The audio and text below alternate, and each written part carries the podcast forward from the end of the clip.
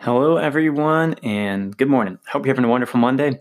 Today, I want to talk about finding your binding pin. What is a binding pin? Well, I've recently got into lockpicking, and I think that lockpicking has provided me with these interesting perspectives for life and some analogies. So when you're picking a lock, the first thing you have to do is apply constant rotational tension, just like you're turning a key. You got to turn the lock in a direction. So you put a little wrench in there, a little stick, and you constantly keep on trying to turn it while you're jiggling all these little springs that are holding the lock in place. So you stick a pin in, and you put a pin to the side, and you turn it, and you bounce the pins up and down.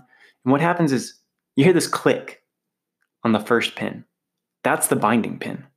And the binding pin, for me, is really analogous to obstacles, challenges in life, things that are difficult, things that are going to have a domino effect to other goals, other challenges. So that might be finding yourself a better job. It might be finding yourself in a better city. It might be getting a higher degree. It might be retooling.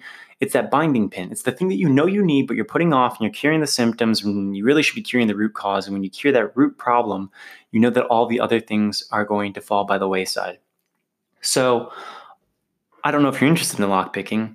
I do think that it provides a very unique perspective on challenges, obstacles, and it's very relatable to a lot of different things, especially problem solving.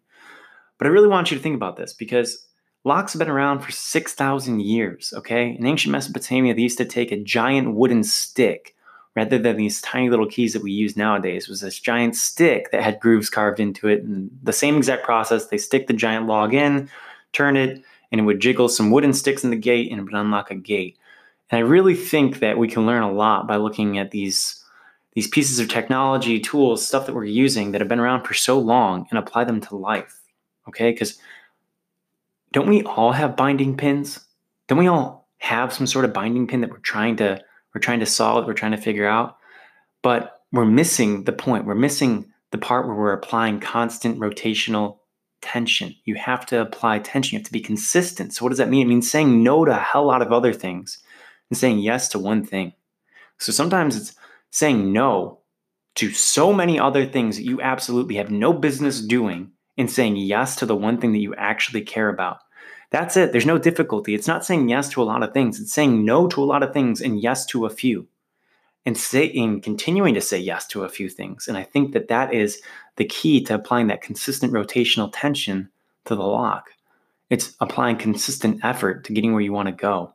So I hope that this analogy from a lock, the stuff that you can learn from a lock picking, I hope that the fact that this is something that might be out of the ordinary, it might stick out in your mind, and you might be able to see challenges and obstacles as a binding pin. Because all you have to do is get through that first binding pin, and then the rest, they all start to fall in place.